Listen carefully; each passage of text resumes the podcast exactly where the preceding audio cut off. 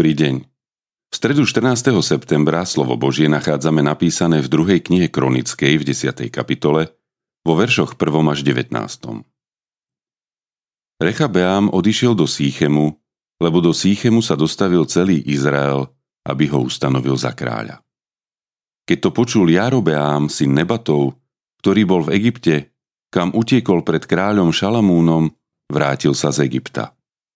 Poslali po neho a zavolali ho. Jarubeám i celý Izrael prišli a povedali Rechabeámovi. Tvoj otec nám priťažil jarmo. Odľahči nám teraz ťažkú službu svojho otca a jeho tvrdé jarmo, ktoré na nás uvalil a budeme ti slúžiť. On im však povedal, vráte sa ku mne o tri dní. A ľud odišiel. Král Rechabeám sa radil so staršími, ktorí boli v službách jeho otca Šalamúna, kým žil, a povedal Akú odpoveď mi odporúčate dať tomuto ľudu? Oni mu povedali Ak budeš dobrotivý k tomuto ľudu, príjmeš ho prívetivo a prihovoríš sa mu láskavými slovami, bude ti poddaný po všetky dni. On však zavrhol radu, ktorú mu dali starší a poradil sa s mládencami, ktorí s ním rástli a boli v jeho službe. Opýtal sa ich, čo mi radíte? Akú odpoveď máme dať tomuto ľudu, ktorý ma žiadal? Uľahči nám jarmo, ktoré na nás vložil tvoj otec? Mládenci, ktorí s ním rástli, hovorili. Tak povedz ľudu, ktorý ti hovoril, tvoj otec priťažil naše jarmo, ty nám jarmo uľahčí, tak im povedz. Môj malíček je hrubší ako bedrá môjho otca. Tak teda, môj otec uvalil na vás ťažké jarmo, no ja k vášmu jarmu ešte pridám. Môj otec vás trestával bičmi, ja však budem škorpiónmi. Keď na tretí deň prišiel Jarobeám a všetok ľud k Rechabeámovi, ako kráľ rozkázal, vráte sa ku mne na tretí deň, kráľ odpovedal tvrdo.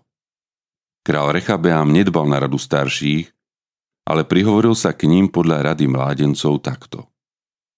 Môj otec vám priťažil jarmo, ja však k nemu ešte pridám. Môj otec vás trestal bičmi, ja budem škorpiónmi.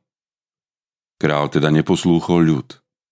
Stalo sa to riadením Božím, aby hospodin splnil svoje slovo, ktoré prostredníctvom Achiu Šilónskeho vyriekol Járobeámovi, synovi Nebatovmu. Keď celý Izrael videl, že ho kráľ nevypočul, ľud odpovedal kráľovi.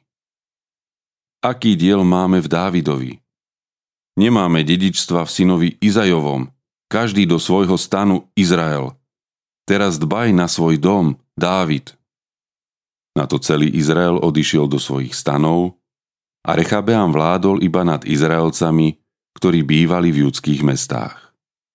Potom král Rechabeám poslal Hadoráma, ktorý bol nad nútenou prácou, ale Izraelci ho ukameňovali tak, že zomrel.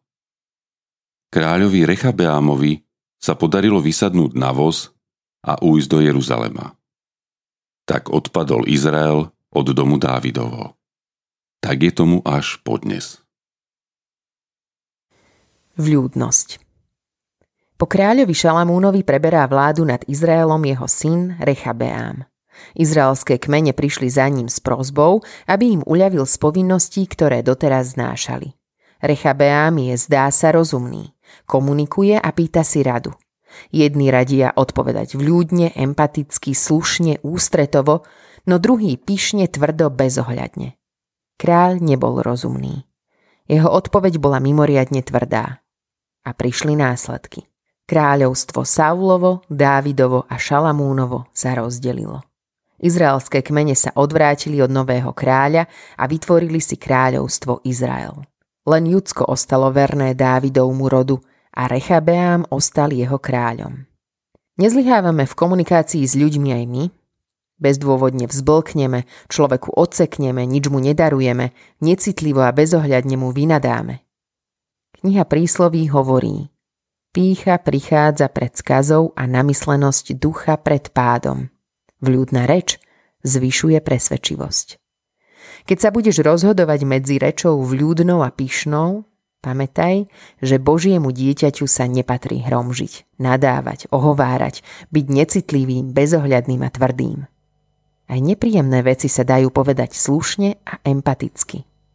Hľaďme na svojho pána, ktorý aj v najťažšej chvíli zostal tichým baránkom.